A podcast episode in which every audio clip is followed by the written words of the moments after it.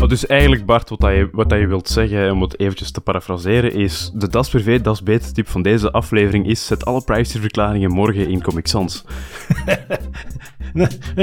stop, stop misschien ergens een, een knopje erbij met uh, uh, toegankelijkheidsversie of zo. Ja, inderdaad. Ja, ja, ja. Oké, oké, oké. Want oh ja, goed, als het effectief beter leesbaar is voor mensen met dyslexie, nou ja, dan, dan moet je dat natuurlijk faciliteren, dat vind ik. Hallo en welkom bij Das Privé, jouw wekelijkse privacy podcast. Iedere aflevering praten we je bij over het reilen en zeilen in de wereld van privacy. Digitale spionage, boetes, datalekken, nieuwe technologie, AI, privacy tools, oftewel alles dat er in een week gebeurt in privacyland. Ik ben Bart van Buitenen en samen met privacypatroon Tim van Haren hebben wij het privacy nieuws van deze week gecureerd en eruit gehaald wat er echt toe doet.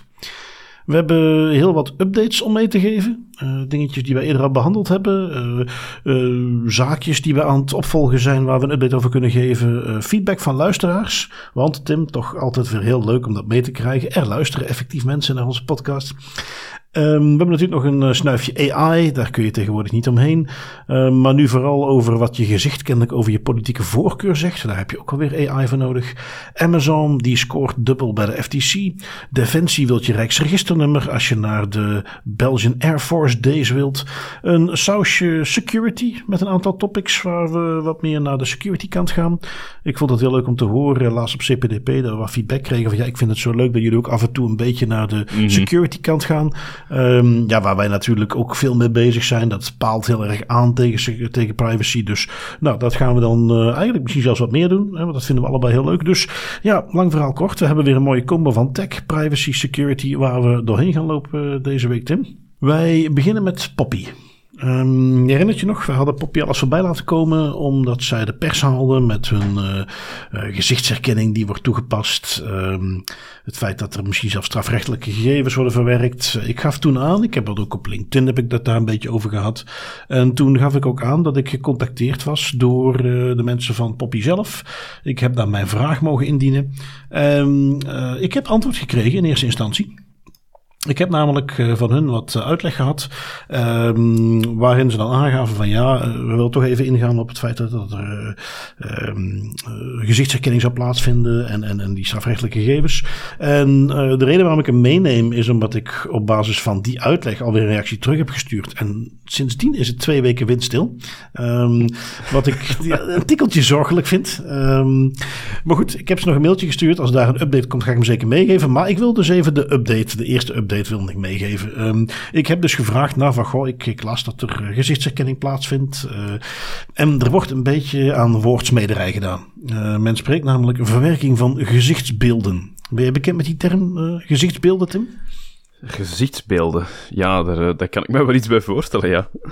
Ja, wel, ik niet per se, want het is geen formele term. Je hebt of uh, nee. gezichtsherkenning, biometrie, of je hebt een foto van een gezicht, maar een gezichtsbeeld, dat, dat kende ik nog niet. Het doet mij een beetje denken aan uh, een, beetje een eufemisme om toch gezichtsherkenning niet letterlijk te moeten benoemen. Want ja, daar hangt al die lastige connotatie van biometrie en al die extra voorwaarden uit de GDPR aan. Um, dus ja, daar heb ik dan nagevraagd van, goh, uh, ja, heel bedankt dat jullie willen reageren. Ik, ik ben ook zeker erop uit om, om dit wat uit te klaren. En, en als blijkt dat ik daar veel te hard van stapel ben gelopen, dan ga ik dat helemaal rechtzetten. Um, dus ja, ik heb nagevraagd van, goh, wat bedoel je precies met gezichtsbeeld? Hebben we het dan toch over biometrie? Want ja, dan zijn we waar vertrokken zijn. Dat mag volgens mij niet. Nou, daar heb ik nog geen antwoord op gehad. Um, voor de rest spreken ze ook over iets wat de safety mode heet. Iets waar ze dus bij, ja, zodra er bepaalde signalen komen, dat ze uh, dus op die manier nog wel bepaalde gegevens gaan verwerken en daar het voertuig dus aan de kant zetten. Um, het gaat dan op het moment dat er meerdere veiligheidswaarschuwingen worden gedetecteerd. Um, ja, mijn uh, vraag was natuurlijk meteen van, goh, ja, wat zijn dat dan, die veiligheidswaarschuwingen? Wat voor soort gegevens zijn dat dan? En kun je dat misschien wat verklaren? Uh, ik heb natuurlijk mezelf geregistreerd bij Poppy. Dus ik ben niet meer gewoon een, een, een lastige privacy podcast host die wat vragen stelt. Maar ik ben nu gebruiker. Dus dan heb ik het recht. Je hebt er ook belang bij. Ja, ja, ja. Ik heb er belang bij. Ik heb de, het wettelijk recht om te weten wat er met mijn gegevens gebeurt. En in die privacy policy uh, die ze hebben, uiteraard hebben ze die, is niks terug te vinden over die uh, veiligheidswaarschuwingen. Dus ja, lang verhaal kort. want ik wil daar gewoon echt wel die kanttekening bij maken Dat kan nog steeds uitkomen dat het eigenlijk allemaal meevalt en dat er eh, hype was om niks. Maar ik moet er ook bij zeggen, op het moment dat ik dan vragen stel en er wordt een beetje woordsmederij gedaan en niet echt geantwoord. En dan stel je nog wat vragen voor wat meer duidelijkheid en dan krijg je twee weken weer geen antwoord. Dat komt niet goed over. Nee, dat zijn toch wel een klein beetje de, de klassieke red flags, om het zo te benoemen, als we over dit soort praktijken bezig zijn. Uh, idealiter zie je inderdaad gewoon dat men daar heel duidelijk en transparant over is van dit doen we, dit doen we niet. En op het moment dat je dat eigenlijk niet kan doen, dan is er vaak iets meer aan de hand. Nou ja, ik heb druk teruggekoppeld. Uh, kijk, het kan zijn dat jullie intern druk aan het discussiëren zijn om uh, antwoord mm te kunnen geven op mijn vragen. En dan, ja, sorry, dan is mijn opdringerigheid nergens voor nodig en zie ik het antwoord graag tegemoet. Het zou ook kunnen zijn dat jullie niet meer reageren in de hoop dat dit vanzelf overwaait. En dan moet ik jullie teleurstellen. Dat gaat niet het geval zijn, want ik vind gezichtsherkenning, strafrechtelijke gegevens best wel belangrijk. Dus ik hoor het graag of jullie nog een update over hebben. En zodra ik die effectief krijg, dan zal ik die ook meegeven. Um, wat hebben wij uh, nog meegekregen? We hebben het uh, kenniscentrum Data en Maatschappij dat mij contacteren. We hadden het gehad over die uh, data, ja, niet, niet de data walks, maar over die wandelingen die men in Iper aanbiedt. De, de camerawandelingen, de safari die ze aanbieden. Um, ik weet toen ik dat las, van ja, ik heb dit ooit al eens eerder gezien. Ik weet niet meer waar, ik kon het niet meer terugvinden. Maar uh, Pieter van het uh, kenniscentrum Data en Maatschappij, um, een, ja, zoals het zelf op de website omschrijven, een centrale hub voor de juridische, maatschappelijke en ethische aspecten van data-gedreven applicaties en AI-toepassingen. Dus ja, op zich wel uh, mensen die daar veel mee bezig zijn, mag je dan denken. Uh, die gaven aan van ja, dat is eigenlijk een initiatief wat wij al, al langer hebben. Niet per se die Safari zelf, maar we hebben iets soortgelijks. Dat noemen wij de Data Walks is ook iets wat onderdeel uitmaakt van iets wat al in het buitenland en in Vlaanderen al langer bestaat. het Spectre Project. We hebben er wat linkjes uiteraard in de show notes zitten we die erbij. En dat soort wandelingen blijken dus al langer te bestaan. Um, ik weet ook iemand waarvan ik ook weet dat ze de podcast luistert, Ine van Zeeland, die dat uh, ja, die begeleiden. Ik had toen die naam al gezien, dus ik heb die de website weer gevonden, met dank aan Pieter. Um, is dus een concept wat eigenlijk al langer bestaat. En ja, wat ik, we gaan er wat linkjes in zetten, maar wat dus zeker interessant is om ook op meerdere plekken te kunnen doen. Uh, ik denk aan Leuven, Mechelen, Ronsen waren steden die uh, daar genoemd werden. Dus uh, ja, toch eigenlijk echt wel misschien zelfs iets om eens een keer als een Das Privé soirée te doen, dat we zo'n wandelingetje eraan koppelen. Ik was exact hetzelfde aan het denken. Dat, dat lijkt me echt een uitgekiemde opportuniteit om eens gewoon terug een soort van community event te doen. Uh, en gewoon die wandeling eens te gaan doen. Dat lijkt me ja. cool. Ik vind, het, ik vind het idee, het is, zoiets, het is zoiets toegankelijks en, en gewoon leuk voor te doen. En iets wat dat toch in mijn ogen het lijkt dat je gemakkelijk mensen kan meetrekken die niet per se continu met privacy bezig zijn, zoals wij en een heleboel luisteraars daarmee bezig zijn. En dat, dat vind ik ook altijd wel nuttig als we spreken over acties en, en uh, manieren om aan awareness te doen. Het moet toegankelijk zijn en, en dat is ja. hier perfect. Ja, ja, ja. En, en zoals ze het ook meegeven vanuit het, kenniscentrum, uh, is dat het ook echt bedoeld is om, om die dingen bespreekbaar te maken, om mensen daarmee inzicht in te geven. Dus ik vind dat een heel mooi, uh, ja, een heel mooi ding wat ze daar organiseren. Dus linkje erin, de data walks, uh, zeker ook te bekijken. Um, nog wat updates, want ja, wij blijven natuurlijk op de achtergrond ook wel eens bezig en niet alles wat wij doen komt meteen in de podcast, zeg ik er meteen bij. En één zo'n projectje wat ik had lopen. Um, uiteraard voor Das Privé hebben wij een website geregistreerd, dasprivé.be. En als jij een BE-website registreert, dan ben jij opzoekbaar in de, laten we zeggen, database van DNS Belgium. DNS Belgium is degene die, zoals de naam al impliceert, DNS, uh, oftewel de afkorting voor het feit dat wij niet allemaal IP-adressen uit ons hoofd moeten kennen, maar dat wij gewoon dasprivé.be kunnen intikken en dat het dan vanzelf op de goede uh, server terechtkomt. Um, je kunt daar een zogenaamde whois uitvoeren. Een whois betekent je zoekt een domeinnaam op. Als die al in gebruik is, dan kun je daar informatie zien over degene die de eigenaar is. Dat is ja, een beetje zoals je de, de kruispuntbank van ondernemingen hebt. Uh, een beetje transparantie in het, uh, ook het internet, economisch verkeer. Um, nu, ik had dat dan voor Das Privé een keer opgezocht. En wat viel mij op? Mijn gsm-nummer stond daarbij. Nou, dat, dat vond ik dan weer een beetje overdreven. Um, is iets wat volgens mij ook niet nodig is. Uh, dus ik stak mijn licht eens op bij de DPO van uh, DNS Belgium. Gewoon via hun privacy policy kon ik die netjes terugvinden zoals het hoort. Um, die mij eerst terugstuurde van ja kijk, uh, dat is privé, dat is een VZW. dat mobiel telefoonnummer, dat, dat zien wij eigenlijk niet als een persoonsgegeven ja, mensen die nu uh, naar de, ja, wat is de speaker of de headset kijken van, huh, huh, ja. Mobiel telefoonnummer, dat is toch gekoppeld aan een persoon. Of dat nu een rechtspersoon is of niet, dat is toch een persoonsgegeven. Uh, ja, dat was ook mijn mening. Uh, dus ik heb die wat toegelicht. Ik heb dat wat teruggekoppeld.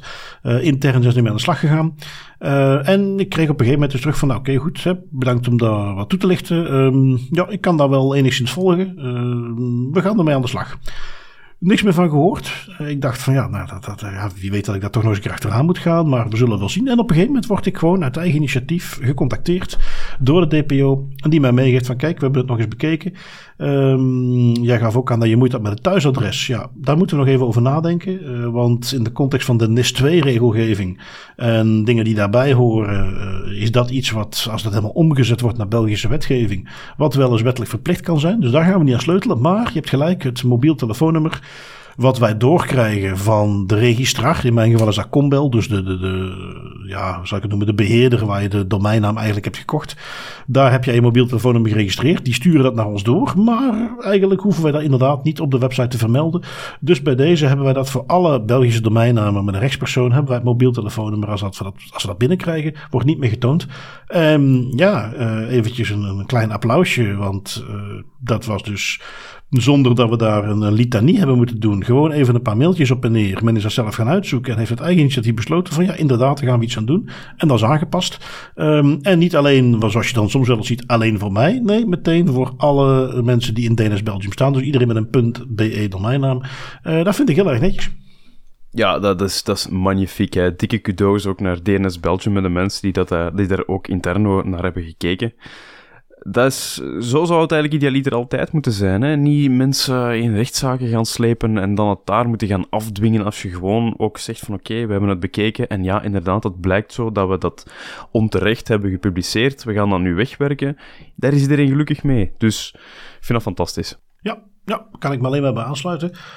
Vond ik ook inderdaad dus heel leuk om te horen. Ik gaf ze ook trouwens ook mee van kijk, dit, dat zou ik fijn vinden. Ik wou dat als ik ergens aankwam met, met uh, tussen aanhalingstekens mijn gezeur over privacy, dat daar iedere keer zo op gereageerd werd. Dus uh, nee, leuk om dat eens zo mee te nemen. Er is hoop. Ja, zo waar, zo waar. Nu Tim, ik weet niet of jij interesse hebt in een nieuwe functie. Uh, wat denk je van de functie adviseur privacy en grondrechten? ik voel spontaan mijn bloeddruk stijgen. Ja, de, de term adviseur moet je al doen denken, want dat is Zo'n ja. dingetje in Nederland, hè, dat, is, dat is meteen dat is zo'n typisch Nederlandse term, adviseur. Uh, het is een vacature in Nederland. Het is een vacature bij de Belastingdienst. De Nederlandse Belastingdienst. Ja, die is al wel eens een paar keer bij ons in de podcast voorbij gekomen. En uh, ja, die zoeken dus een adviseur privacy en grondrechten. Uh, als adviseur privacy en grondrechten bij de Belastingdienst ga je aan de slag met uitdagende vraagstukken zoals hoe komen we tot een rechtmatige en rechtvaardige selectie? Zijn de grondrechten voldoende geborgd? En dit doe je bij het onderdeel handhaving van de Corporate Dienst Vaktechniek Handhaving in Utrecht. Jouw baan zit hier vol met actuele uitdagingen en gevoelige dossiers. Understatement van het jaar? Als je de podcast een beetje gevolgd hebt, dan kun je dat wel zeggen, ja. ja. Um, dus in die zin, uh, ja, God, we kunnen er cynisch om doen, maar het is goed om te zien dat ze voor die positie dus mensen zoeken. Werk genoeg aan de winkel. En alle gekheid op een stokje, dat gaat inderdaad een zeer uitdagende baan zijn. Um, wat ik dan wel leuk vind, dat doen ze tegenwoordig dan toch gelukkig weer uh, steeds meer. Hè. Dat is iets waar zo ja, wat over geklaagd werd. En, en uh, uh, ik, ik, als ik het eventjes mag zeggen, in, in de context van uh, opa vertelt, in mijn tijd was dat nergens, welke vacature ik ook deed. er stond nooit een salaris bij, ook geen salarisrange. Dat was altijd maar even afwachten. En bij Volker kreeg je de vraag van de potentiële werkgever, ja, stuur ons gewoon even je salarisstrookje en dan zullen we wel kijken. Waarbij mijn antwoord altijd was van, nee, zo werkt dat niet. Jullie komen maar met een aanbod en dan ga ik wel kijken of ik dat iets vind. Mm -hmm. um, hier, het maandsalaris is dus in een een range, zal natuurlijk weer afhankelijk van diploma's en ervaring, van 4200 euro per maand tot 6200 euro per maand. Um, ja, zeker die bovenste range, daar kun je al iets mee, hè? Ja, dat, uh, dat lijkt me zeker wel aanlokkelijk. En inderdaad, ja, we lachen er een klein beetje mee. We zijn er een klein beetje cynisch over, want we hebben het vorige week nog maar meegenomen. Dat, en nu zijn er kamervragen die binnenkomen over de belastingdiensten en de wanpraktijken die daar zijn rond het gebruik van data. Dus de timing kan niet, kan niet ja, komischer zijn in mijn ogen. Maar langs de andere kant, beter laat dan nooit, I guess. Uh, En hopelijk, ja, de persoon die het gaat invullen, dat die ook effectief daar intern een beetje gedragen wordt, dat hij daar de nodige uh, energie en, en middelen krijgt om, om effectief een, een, verandering te kunnen teweegbrengen in een organisatie die toch wel een zeer zware historiek heeft van misbruik en, en wantoestanden. Ja, ja, ja, ja, inderdaad. Ik moet ook wel zeggen, als ik zou solliciteren op die vacature, zou mijn eerste vraag wel zijn van, kijk, ik doe dit werk super graag. Kun je me even uitleggen op welke manier dit past in een cultuurverandering die jullie willen teweegbrengen? Want als ik vervolgens in de woestijn ga zitten roepen en ik ben onderdeel van een organisatie die over een half jaar met het volgende schandaal in het nieuws komt, dan moet ik daar toch nog eens goed over nadenken of ik me daar aan wil verbinden. Um, even zien, nou, dan gaan we door naar ja, wat eh, klassieke artikeltjes die we hebben meegenomen. En eentje, en dat lijkt zoiets te zijn wat zo om de zoveel tijd, uh, en dan, dat, dat gaat al decennia terug, komt dit principe, komt dat terug. Um, het is van uh, PsyPost, dus dat is zo'n, ja, toch een, een, website dedicated naar wetenschappelijk onderzoek. de studie waar ik naar ga verwijzen is ook gepubliceerd in Scientific Reports. Nu, wat dat zegt over hoe betrouwbaar het is, het is van nature.com. Uh, of laat ik het anders zeggen, hoe het is. Kijk, het is een studie die gepubliceerd is, maar dat wil daarom niet zeggen dat het een studie is waar je heel veel waarde aan moet hechten. En waarom ik daar zo cynisch over ben, dat uh, verklaar ik nu nader. Um, want men heeft, ja, hoe kan het ook anders, nog eens AI ingezet. Uh, heeft op AI nog eens wat gezichten losgelaten. En deze studie geeft aan dat zij kunnen detecteren op basis van jouw gezicht en bepaalde uitdrukkingen en, en, en, en kenmerken welke politieke stroming je aanhangt. Um, niet zomaar, het is een eh, studie uit Denemarken. En waar ze dus de gezichten van Deense politici Waarbij ik dan aanneem dat ze zelf hebben meegegeven of zij dan vonden dat die politicus uh, wat meer links of rechts georiënteerd was. Veel meer hebben ze niet opgedaan. Uh, dus het was echt, is het links of rechts? Um, wat zijn de, de resultaten? Ja, de gezichten van rechts georiënteerde politici, die waren waarschijnlijker om gelukkig te zijn. Die hadden minder neutrale gezichtsuitdrukkingen. vrouwen met aantrekkelijke gezichten, die waren, ja, was waarschijnlijk het groter dat die rechts georiënteerd waren. Uh, vrouwen met een gezicht waar minachting op te lezen was, die waren dan weer eerder links georiënteerd. Um, Ten slotte kan ik je nog meegeven, Tim, en dit staat dan dus wel, uh, je moet ze nageven, die cijfers publiceren ze ook gewoon. De betrouwbaarheid van heel die analyse was 61% opnieuw, zoals bij heel veel van die innovatie. Allee, ik, vind, ik vind onderzoeken en innovatie, zeker op technologisch gebied, ik vind dat waanzinnig interessant en ik kan dat alleen maar aanmoedigen. En tegelijkertijd stel ik me hierbij de vraag, wat, wat ben je hier nu in godsnaam mee? Dat, dat lijkt me toch zo... Zelfs met een, met een succesratio van 100%, ja, ik zie wel toepassingen, maar die toepassingen wil ik eigenlijk niet in de maatschappij zien geïmplementeerd worden. Ja, ja, ik, hoe, hoe dit tot echte publicatie kan, dat, dat snap ik ook niet. Uh, ze hebben dus nee. uh, van een soort publieke dataset die door de Danish Broadcasting Corporation uh, ja, dat zal in Deens wel anders klinken, maar goed, het is een Engels artikel, gepubliceerd is. Daar waren dan ruim 5000 gezichten die beschikbaar waren. Um, daar hebben de onderzoekers dan zelf besloten dat ze daar degene uit gaan halen van partijen die geen hele duidelijke ideologie hebben, als in die kunnen we heel makkelijk links of rechts doen. Dus meteen is men ook met uitersten gaan werken. Um, voor de rest, ja, 61 procent, ja, dat is dus... Dat scheelt ook niet heel veel met gewoon een nee, muntje net over de helft. Ja, precies. Hè? Dus, um, en als je dan ziet tot wat voor conclusies komen. Ja, dit stamt uit een tijd. Uh, ik heb daar nog eens naar op zoek gegaan, want dat is iets, ik zei het al, dat komt er steeds terug. Dan kwam ik een artikeltje tegen van uh, de website die uh, Futurism heet. Uh, en die hadden een artikeltje van ja, ondertussen alweer 2016. En dat was dan ook weer met de headline Controversial New AI Can Tell Whether or Not You're a Criminal. Um, waarbij ze dan aangeven van ja, dat is een mooie combinatie tussen Judge Dredd en Minority Report. nou ja, daar komen we dus in feite wel een beetje op neer. Um, misschien nog even meegeven. De studie kwam uit China destijds. Aha, dus weinig dat ook al iets. Ja, dus dan weet je ook alweer in hoeverre je daar echt iets mee moet. Uh, beelden van uh, bijna 2000 Chinese mannen hadden ze dan verzameld. En dan uh, hadden ze dat dan laten analyseren met een, ook weer machine learning. Ja, kijk, zolang dit als een soort obscuur wetenschappelijk artikeltje gepubliceerd wordt, is het één ding. Maar het probleem met dit soort dingen is dat, dat de, de percentage die ik meegeef en de, extra toelichting die ik meegeef, die komt vaak niet in de mainstream. Dan wordt er gewoon gezegd, ah, AI kan uh, politieke voorkeur herkennen. Terwijl als je daar heel eventjes induikt, uh, met de hoeveelheid foto's die ze gebruikt hebben, met het betrouwbaarheidspercentage, dat je meteen moet concluderen van, nou ja, dit is dus eigenlijk gewoon waardeloos. Ehm, maar voor je het weet, hè, vergeet ook niet, in, in, in de rechtsjustitie is men ook al heel veel bezig met kunnen we AI niet inzetten om te ondersteunen bij rechters. En keer op keer moet je dus gewoon concluderen, dit soort onderzoek, het werkt gewoon niet. Het is, dat is het zo, er kan zoveel fout mee gaan. Um, aantrekkelijke vrouwen zijn meer rechtsgeoriënteerd. Wat is een aantrekkelijke vrouw?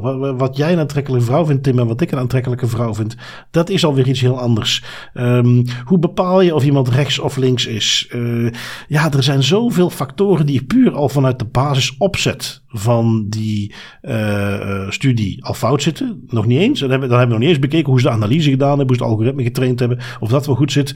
Um, maar het krijgt wel een platform. Ja, dat zijn, en dat zijn de uitdagingen die vaak gewoon helemaal niet terugkomen in de nuancering die nodig zou moeten zijn in dergelijke berichtgeving. Is inderdaad, is er op een bepaalde manier gekeken, zijn er controlemaatregelen ingesteld tegen uh, verschillende biases die erin sluipen, wat dat eigenlijk op heel veel AI-modellen nog steeds het geval is. Specifieke data die dan wordt gebruikt voor een model te trainen, waar dat dan een resultaat uitkomt dat je zou verwachten, net omdat die data ervoor zorgt dat dat resultaat eruit komt. En dan, en dan kom je nog bij het feit, dan is het model getraind, dan ga je dat toepassen op, op mensen, op gezichten. We hebben dat al zo vaak meegenomen in de podcast, uh, artificial intelligence modellen die iets met gezichtsherkenning doen, dat die faulty zijn, dat die nog altijd vandaag de dag, allemaal 2023, niet onfeilbaar zijn en nog altijd zeer veel fouten maken. En er zijn veel verschillende factoren voor die fouten. De kwaliteit van de foto, huidskleur speelt nog altijd een gigantische rol. Inderdaad, de percepties, wat is mooi, wat is niet mooi.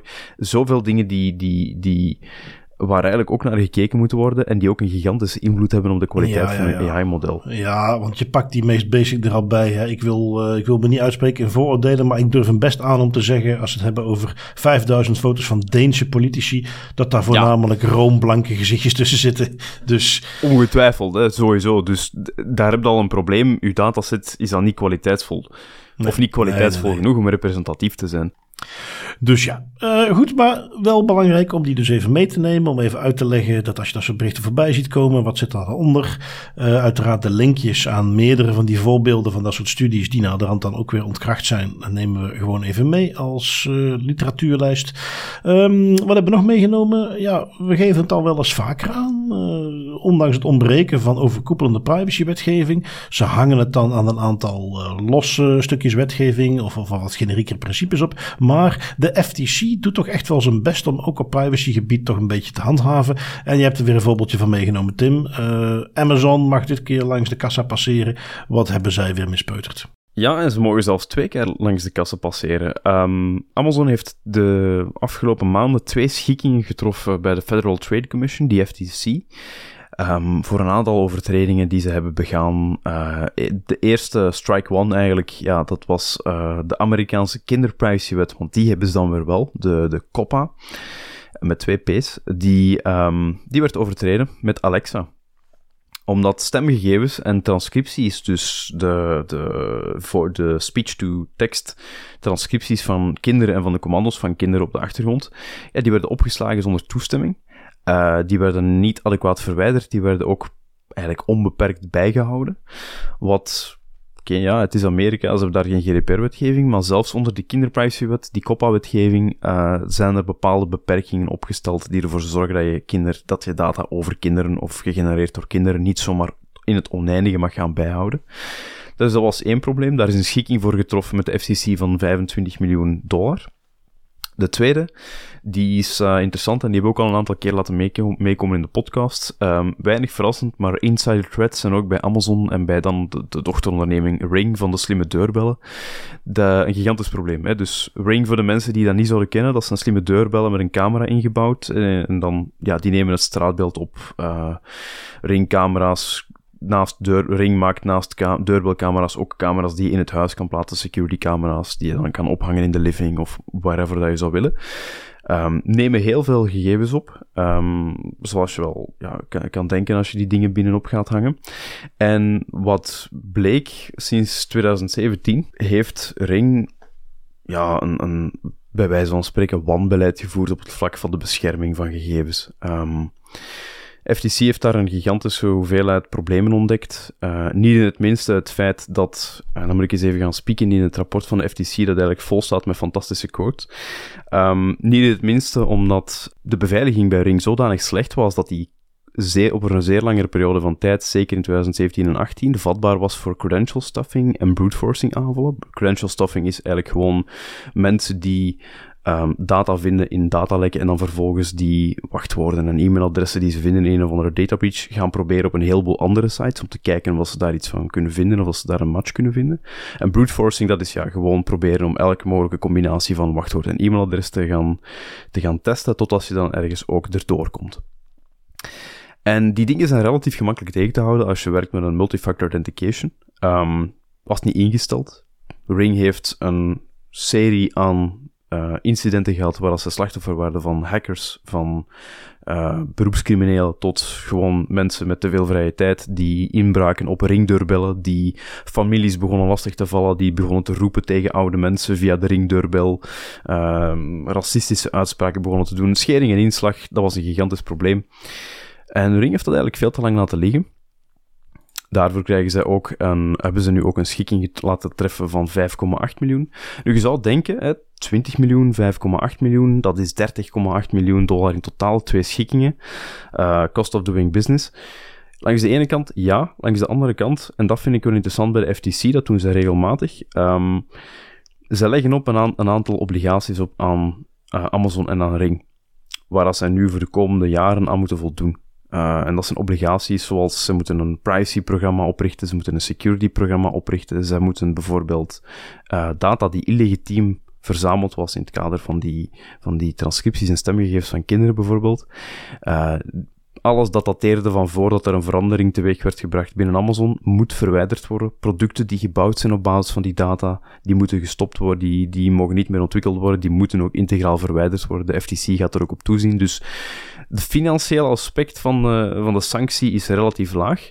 Maar de operationele aspecten van de sanctie, die kunnen wel redelijk vergaand zijn. Zeker als de FTC dat ook gaat handhaven.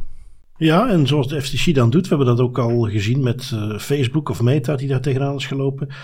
Ja. Die echte opvolging daarvan, dat wil nog wel eens de wensen overlaten. Maar als ze weer eens een keer langskomen en je blijkt het dan niet gedaan te hebben, dan word je er wel grondig mm -hmm. voor aangepakt. Hè? Dus dat zijn. Je ziet dat toch de laatste beslissing steeds vaker, dat ze echt wel een, een heel uitgebreid privacyprogramma opleggen waar die organisaties zich aan moeten houden.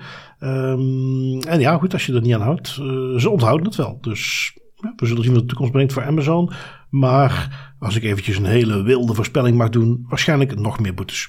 Ja, hoogstwaarschijnlijk. Ze hebben bij wijze van spreken nu de zoveelste gele kaart gekregen. En als ze dan vervolgens nog eens de revue passeren bij FTC, dan kunnen ze er voor veel meer gaan aanhangen. Maar ik vind het, ik vind dat een interessante manier van werken die uh, in Europa, ik heb dat gevoel dat dat veel minder gebeurt. Die ja, verplichtingen van bepaalde privacy verbeterende programma's en security programma's, het staken van bepaalde verwerkingsactiviteiten. Het gebeurt wel, de autoriteiten hebben hier ook die bevoegdheid. Maar de FTC doet dat echt heel vaak. Ja, wel, vooral die, die verplichting om, om niet. En wat je bij ons vaak ziet is: oké, okay, we verplichten je om een privacy policy te doen, we verplichten je om een DPO aan te stellen, we verplichten hele concrete dingen. Maar inderdaad, zo'n verplichting van: oké, weet je wat, uh, hier eventjes wat cosmetische ingrepen, dat gaat het hem niet doen. Wij verwachten dat jullie een fatsoenlijk privacy-programma opstellen en kom ons dan over een halfjaartje maar eens laten zien. Dat heb ik hier nog niet gezien. En ja, bij deze eigenlijk meteen een tip voor de geschillenkamer. Uh, ik denk dat dat ook gewoon binnen hun competenties ligt om zoiets op te leggen. Uh, dat lijkt me best interessant. Uh, een privacyprogramma, iets, iets, iets concreters, iets ook veel omvattenders dan gewoon even de privacy policy aanpassen of de concrete dingen rechtzetten. Nee, je moet het cultuurprobleem, het, de onderliggende oorzaak moet je aanpakken. En zo zou je het eigenlijk kunnen zeggen, veel van de maatregelen die vaak worden opgelegd ter correctie, dat is symptoombestrijding. dat verandert niks aan het feit dat bedrijfszaakjes niet goed op orde heeft. Exact, eh, dat, dat was exact mijn redenering ook. Uh, toen ik daarover reflecteerde, van ja, de, financiële boetes en de sancties die worden opgelegd, dat klinkt natuurlijk heel tof uh, en dat, dat, dat, dat, dat komt sterk over. Maar inderdaad, ik ben heel benieuwd hoe goed dat bedrijven het doen nadat ze een boete hebben gekregen. Of dat er dan effectief die boete ervoor zorgt dat er een verbetering teweeg wordt gebracht in de manier hoe ze aan gegevensbescherming en, en cybersecurity doen. Ja, of dat ze gewoon zeggen, ja, we leggen eventjes een, een reserve aan en dan uh, ja, kijken exact. we wel wanneer het uh, erbij dan komt. denk je dat er duurzamere manieren zijn? Um, we hebben er nog eentje wat dichter bij huis. Is overigens ook weer eentje die ik aangemeld kreeg door een uh, luisteraar. Frank, die, uh, die zei van, goh, ik heb recent jullie podcast ontdekt. Dat heeft bij mij, en dat is dus precies het doel, heeft bij mij toch wat, wat ja, awareness gekregen. En ik zag dus iets voorbij komen wat volgens mij niet klopt. Wilde ik even bij jullie aanmelden. Um, heb je alles gehoord van de Belgian Air Force Days, Tim? Daar heb ik inderdaad al van gehoord. Vroeger als okay. kind ook naartoe geweest. Oh, oké, oké, oké. Dus je bent ervaringsdeskundige. Wat moet ik me daarbij voorstellen? Ik heb natuurlijk de website gezien, maar... Wel, dat zijn uh, de Belgian Air Force Days. Dat zijn eigenlijk... Wel, vroeger was het toch... Ik weet niet of dat het exact hetzelfde is, maar toen in, in mijn tijd, om het zo te zeggen. um, Ja, dat waren, dat waren airshows. Hè. Dus dan kon je daar eigenlijk naartoe gaan, naar, naar militaire basissen of naar een domein naast militaire basissen, de, de militaire vliegvelden. En dan werd daar met van allemaal militair materiaal rondgevlogen, uh, helikopters, vliegtuigen, airshows, om eigenlijk de kennis en kunde van, van uh, onze militairen een beetje ja, in de bloemetjes te zetten en in de spotlight te zetten. Oké. Okay.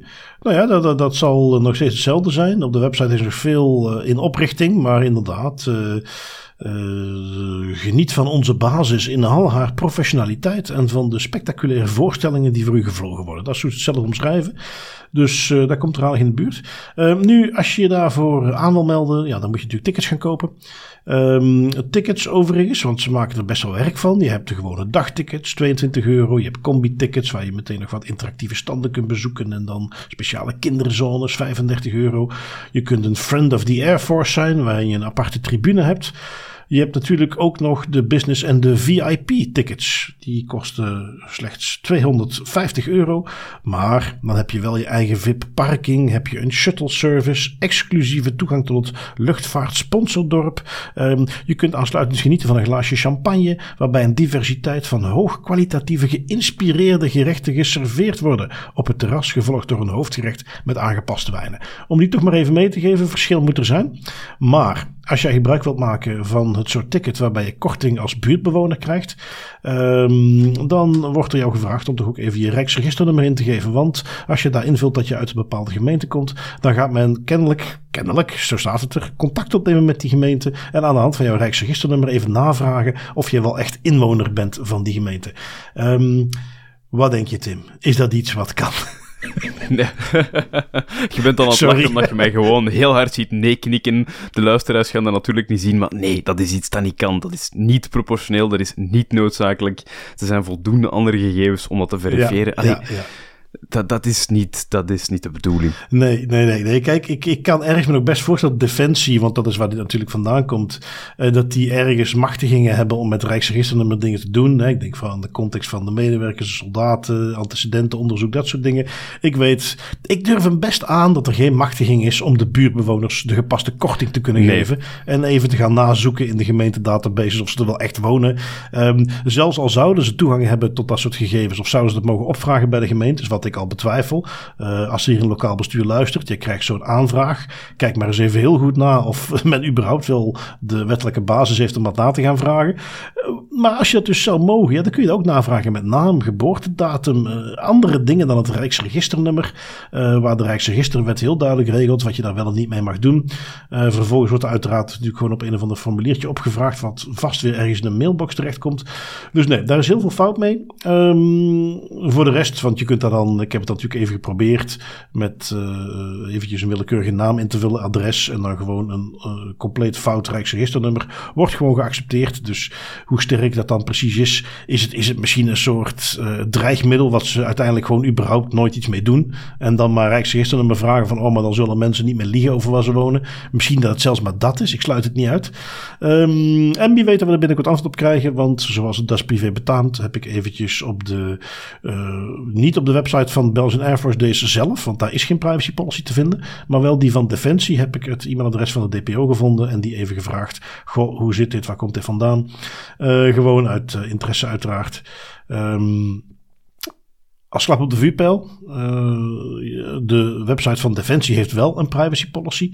En die is volledig opgesteld in Comic Sans. Oh, oh dat, dat, dat dat is een schending van de mensenrechten eigenlijk. Ja, voor, voor, de niet ingewijden, dat is een, een, een font wat ooit door iemand bedacht is, niet specifiek bedoeld was om heel breed gebruikt te worden. Uh, en het is een van de lelijkste fonts die er is. Um, ja. het, het, is. Binnen designers is het ook echt een soort uh, inside joke. Als iemand verwijst naar Comic Sans, wordt er sowieso een, een heel ouderwets lelijk stukje tekst bedoeld. Uh, even als enige kanttekening, misschien in hun voordeel. Uh, wie weet was het een bewuste overweging. Uh, ik kreeg nog als feedback op Twitter van ja, maar let op, Comic Sans schijnt wel voor mensen met bijvoorbeeld dyslexie makkelijker gelezen te kunnen worden. Oké, dat, dat, wist ik niet, dus... Nee, nee, nee, wist ik ook niet, maar dat Misschien, is echt een ding. Uh, voordeel um, van de twijfel dat ze inderdaad het dan toch bewust doen, dat zou, dat zou mooi zijn. Dat zou een mooie excuus zijn nou, om Comic Sans te gaan gebruiken. Al de rest kijk, kan ik niet... Uh...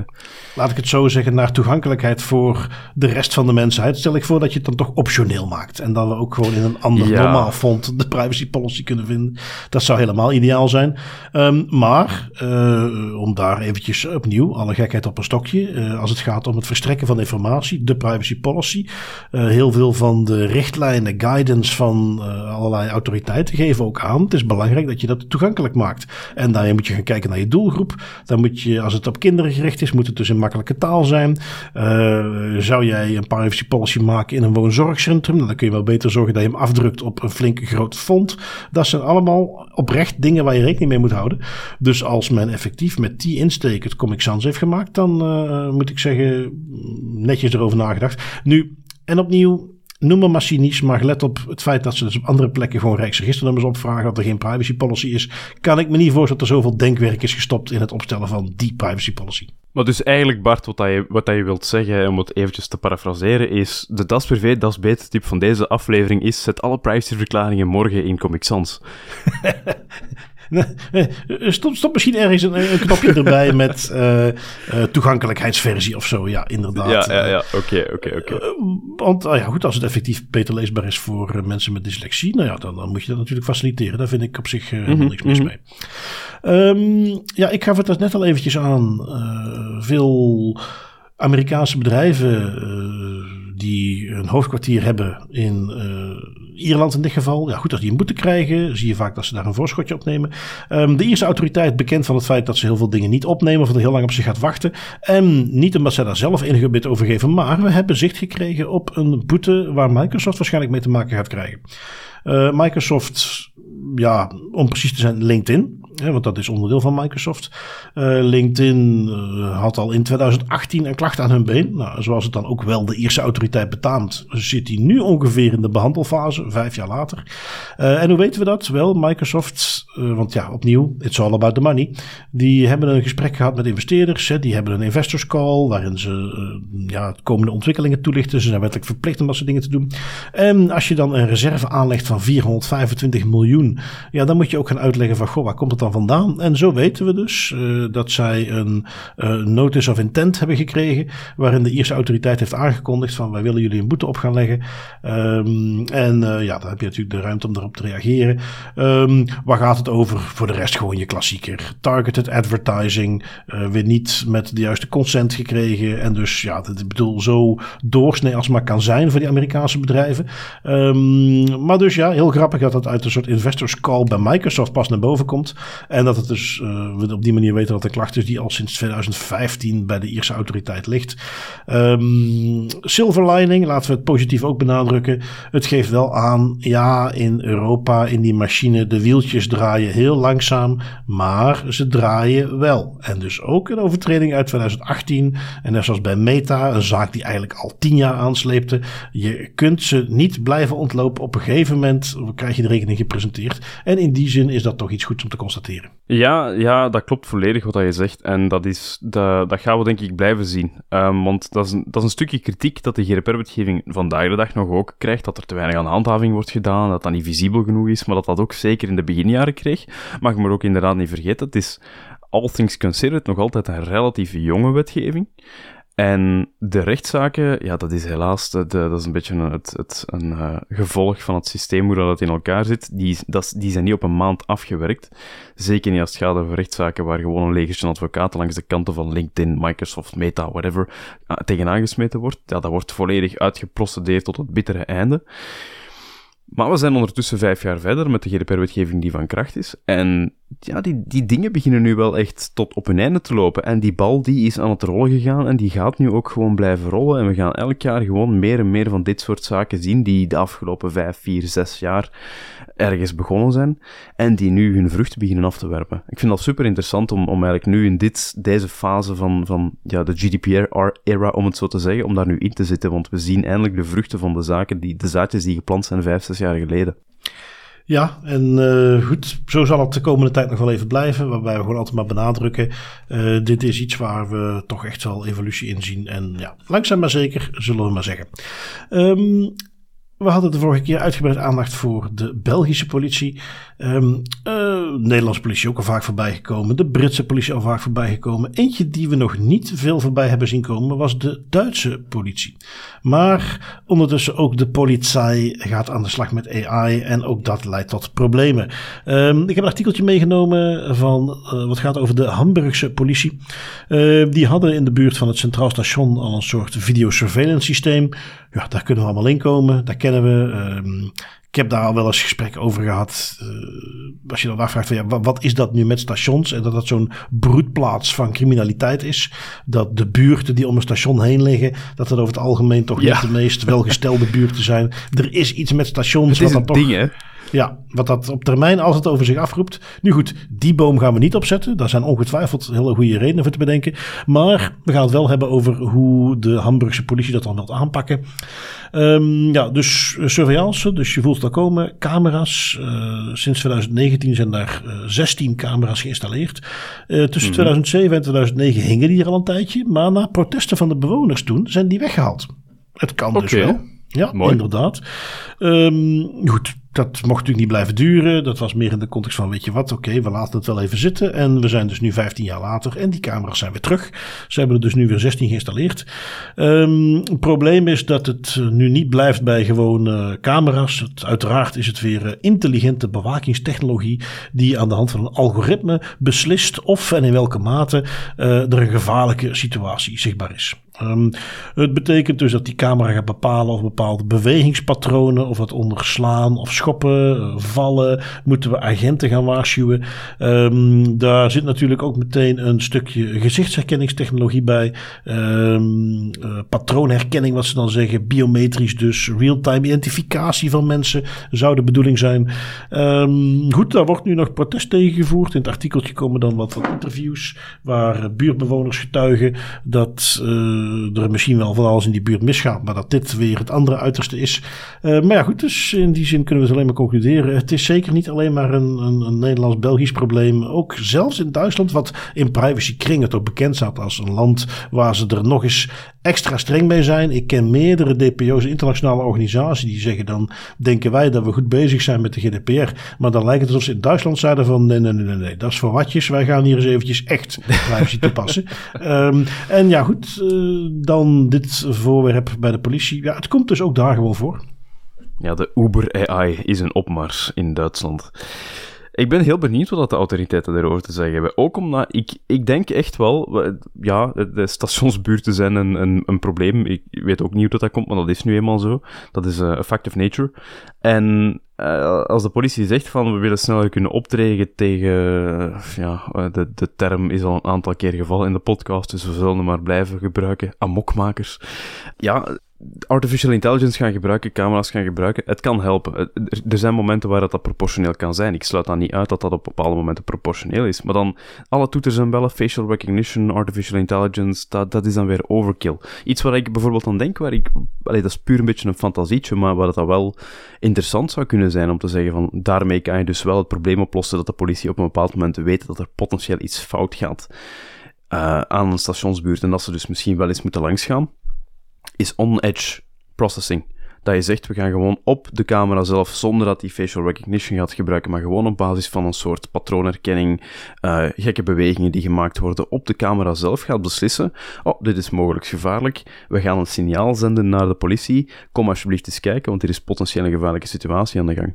Dat is al een veel privacyvriendelijkere manier dan dat je eigenlijk heel die, die, gegevens gaat doorsturen en met facial recognition gaat werken. En zo bereik je exact hetzelfde doel.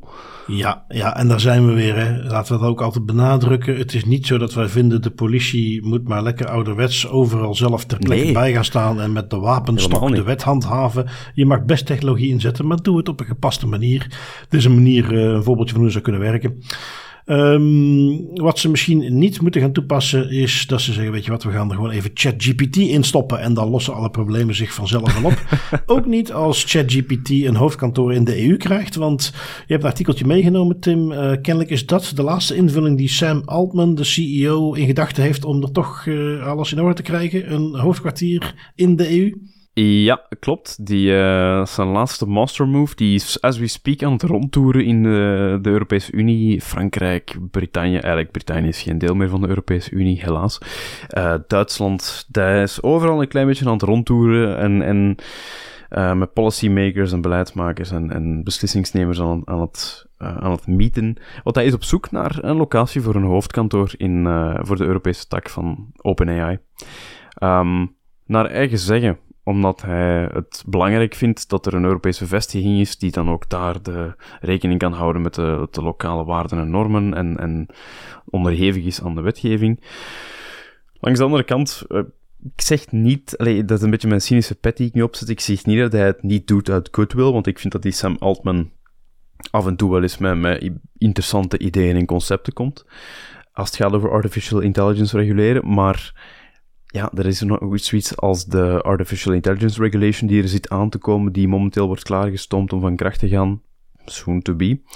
Waar ook in staat dat bedrijven die Artificial Intelligence aanbieden, dat die lokale vestigingen moeten hebben. Dus ja, hij voelt het al, hij voelt dat bui hangt en hij is dus daar al op voorbereid. En dat is natuurlijk fantastisch dat hij dat ook als PR-stunt kan gebruiken om nu te zeggen, kijk, eh, OpenAI komt naar Europa.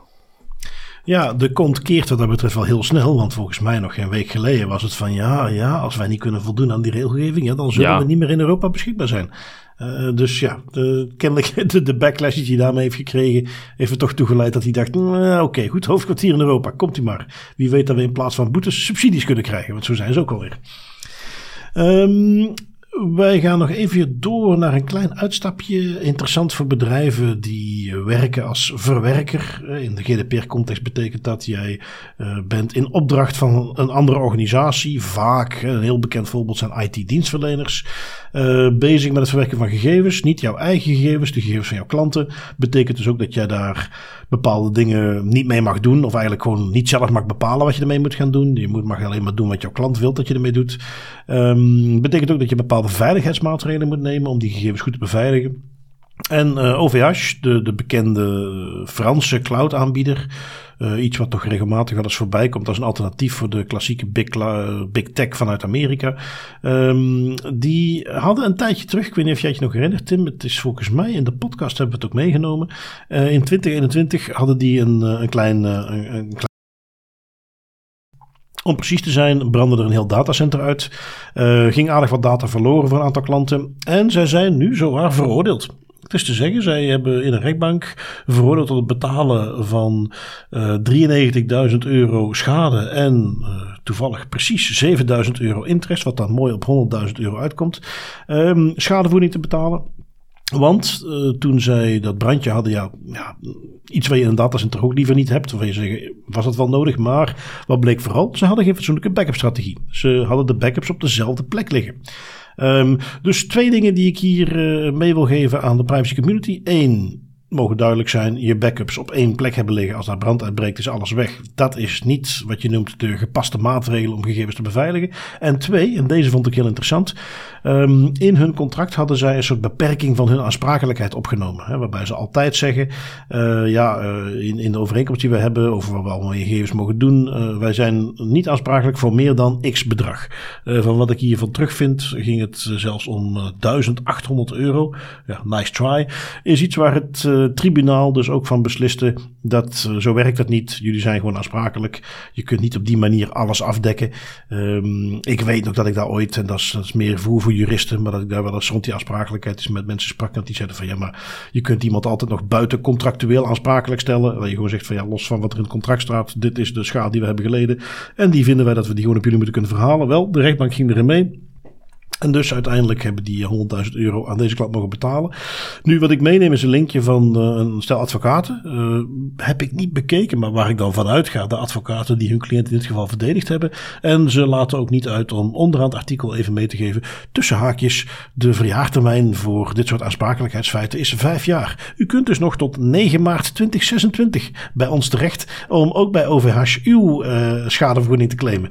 Dus zo zijn ze dan ook alweer. Maar toch een interessant gegeven, vond ik toch altijd zo commercieel ingesteld, die advocaten. Dat is toch niet te doen, hè?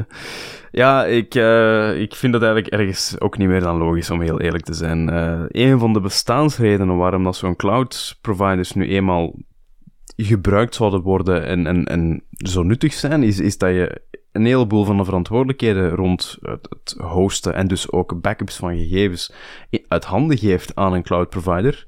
Dat is een van hun hun core taken in mijn ogen. Dat die data, ja, in het geval van, eh, dit, ja, soms wordt het gezegd, maar het is effectief dat het soms gebeurt. In het geval van brand, natuurrampen, de stroom die uitvalt, dat er een soort failover is die dat ook overneemt. Omdat ze die infrastructuur en die kennis nu eenmaal veel beter hebben dan een heleboel organisaties. Dus ja, ergens uh, vind ik dat wel best logisch.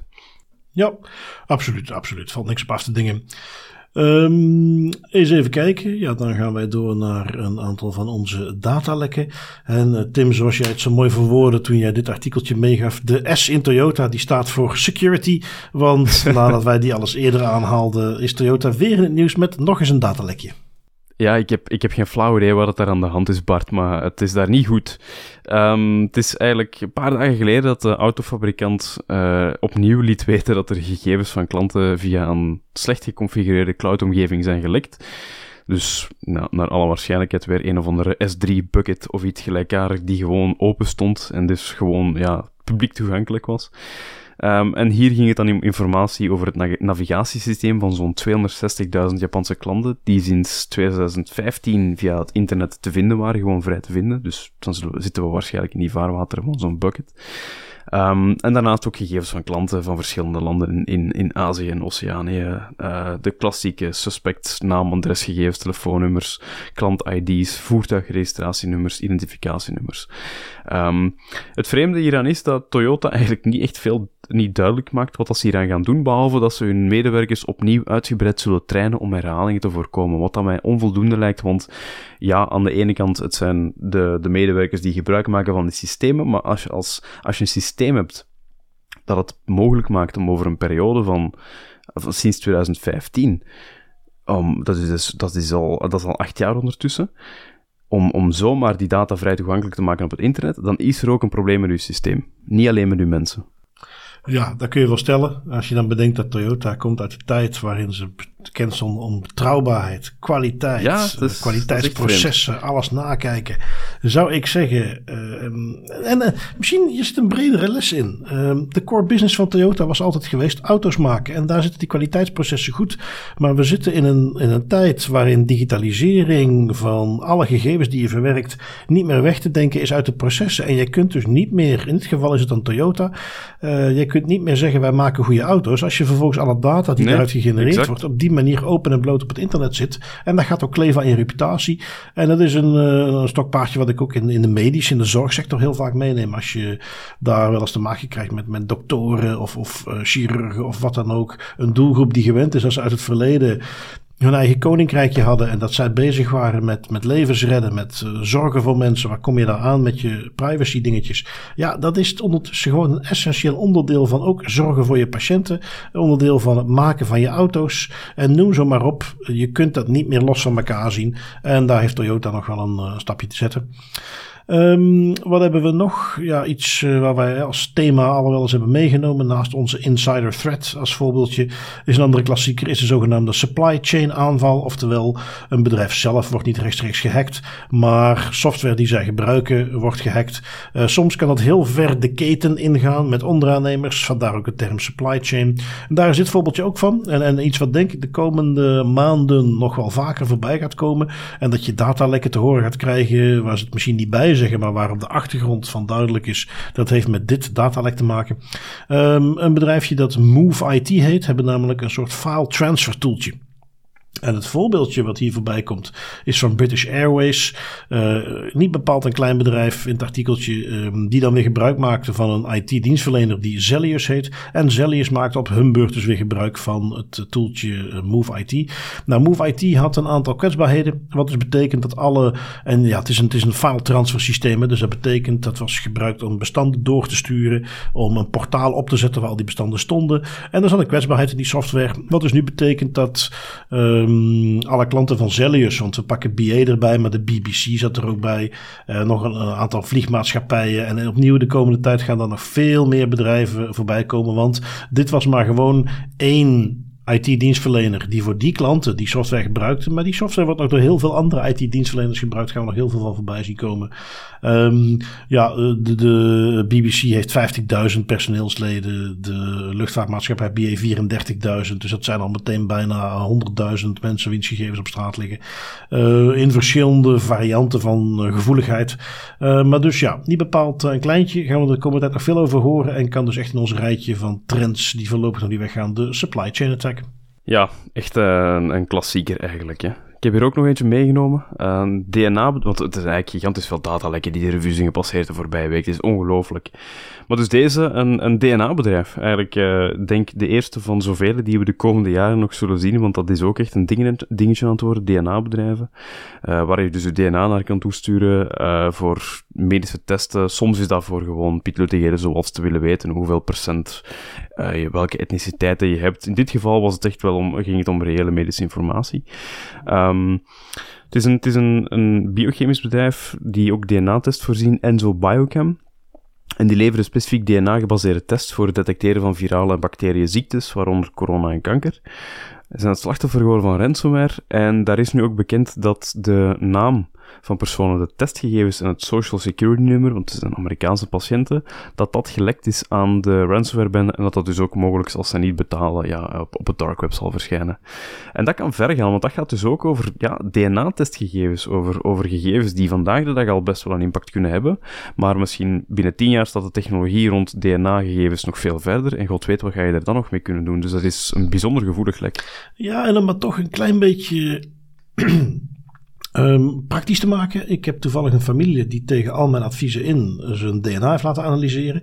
Um, bij zo'n bedrijfje. En die daar dus allerlei, uh, ja, dat, ja, inderdaad, in bepaalde mate wel. Het is, uh, het is geen uh, één op één familielid, maar inderdaad, daar zal vast ook iets wat over mij uit te lezen. Maar goed, die heeft dus gezien, ook op zichzelf dan toegepast van de, de, de, de, bepaalde zwakheden in zijn gestel, bepaalde aanleg, bepaalde dingen. Daar zitten echt vergaande analyses in die iets zeggen over de persoon. Dus dat is ook niet zomaar iets. En goed, dus nu 2,5 miljoen mensen wiens gegevens wat dat betreft online liggen. Toch iets om over stil te staan.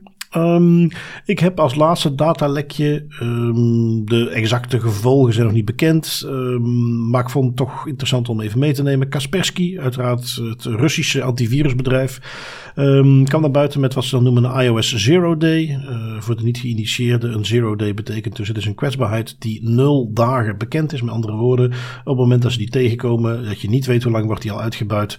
Zero Day kwetsbaarheid. Uh, Kaspersky publiceerde dat dus. Die zei dat ze die hadden gevonden op telefoons van hun mensen. Uh, het Kremlin heeft vervolgens ook aangekondigd. Wij hebben die ook op uh, telefoons uh, teruggevonden.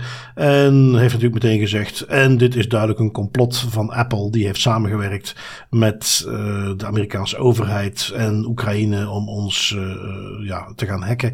want dat had ik er volgens mij niet bij zitten. Specifiek een iOS Zero Day. Eentje. En het is dus wel echt een hele mooie, als je het zo mag zeggen. Een zero interaction. Met andere woorden, er komt op de achtergrond een sms'je binnen. Ziet daar niks van. En meteen via de kwetsbaarheid worden gegevens uit je telefoon gehaald. Dus potentieel zeer gevoelig natuurlijk.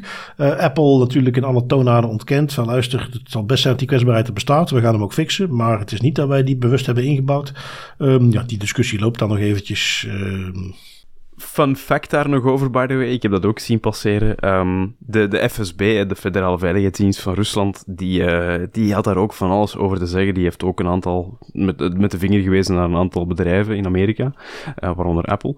Um, die hebben ook een aantal posts gemaakt op hun website. En wat ik heel grappig vond, was dat de, de website van de FSB, die is niet HTTPS beveiligd. Dat is een HTTP-website, wat ik toch een klein beetje ironisch vind. Prachtig. Inderdaad, inderdaad. Als het niet via hun iPhones gaat, dan maar gewoon rechtstreeks via hun website. ja, exact. Ja, nee, dan zou je zeggen, waar is daar de autoriteit die daar een stokje voor gaat steken? Wat vind jij daarvan, Cartman? You will respect my authority! Goed, dan uh, moeten we dat maar eens even kijken hoe dat toegepast wordt. Tim, je hebt er eentje meegenomen van de ICO. Ja, het is, uh, het is een, een, een allez, iets wat ik heel gek vond. Um, de Thames Valley Police die is in problemen gekomen, want die hebben eigenlijk uh, persoonsgegevens gevoelige persoonsgegevens over een getuige in een, een toch wel ja, rechtszaak met een hoog risico uh, per ongeluk gelekt naar de verdachte in de rechtszaak. Dat heeft ertoe geleid dat die betrokkenen... Uh, Bart, uw, uw, gezicht is fantastisch voor de luisteraars. Bart heeft net, net niet met zijn ogen gerold. Um, dat heeft ertoe geleid dat, uh, dat die betrokkenen is moeten verhuizen en dat hij dus nog altijd met een hoog veiligheidsrisico loopt.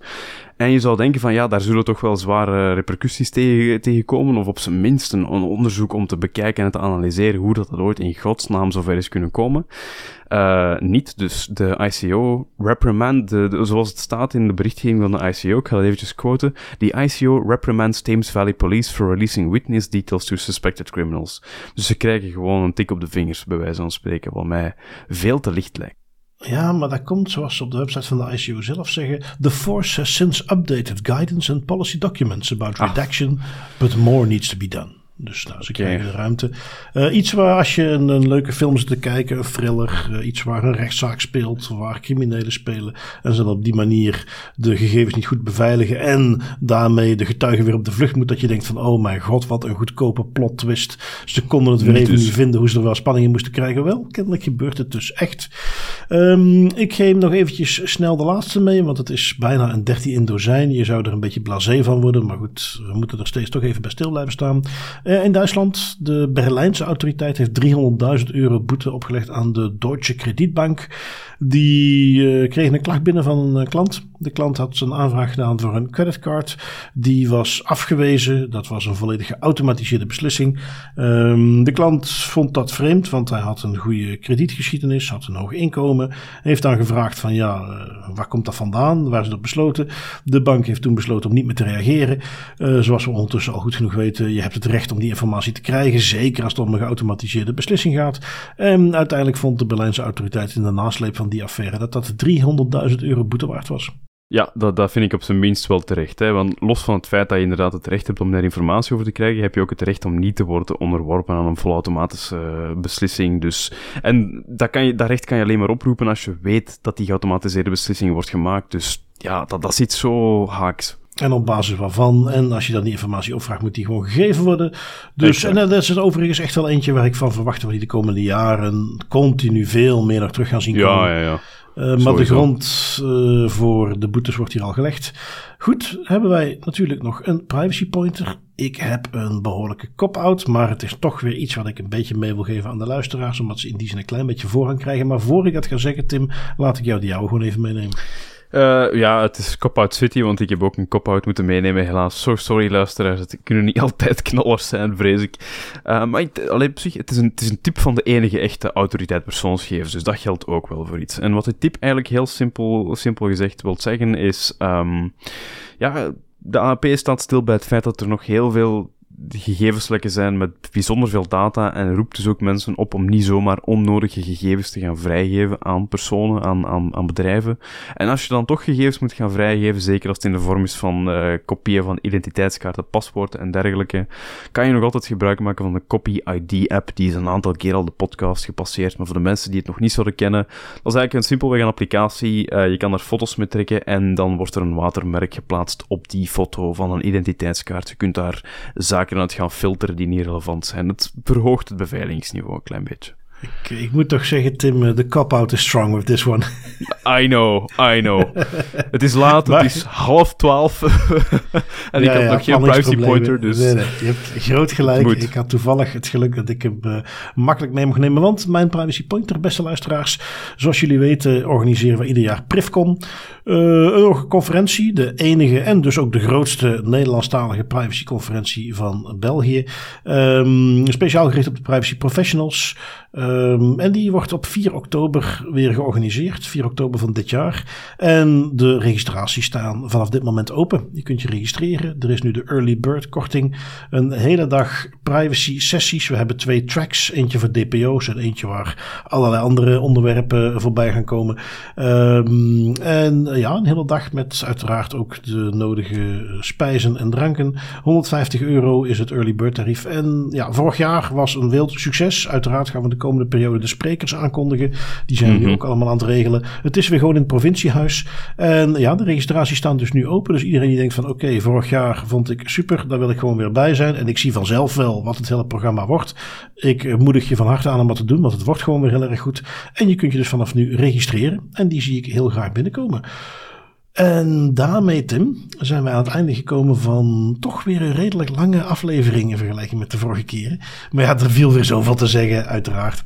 Um, ik bedank jou weer voor je tijd. Ik bedank onze luisteraars om toch weer naar ons te luisteren. En ik spreek jou volgende week gewoon weer opnieuw. Zoals altijd, Bart, met heel veel plezier. En tot volgende week. Tot volgende week.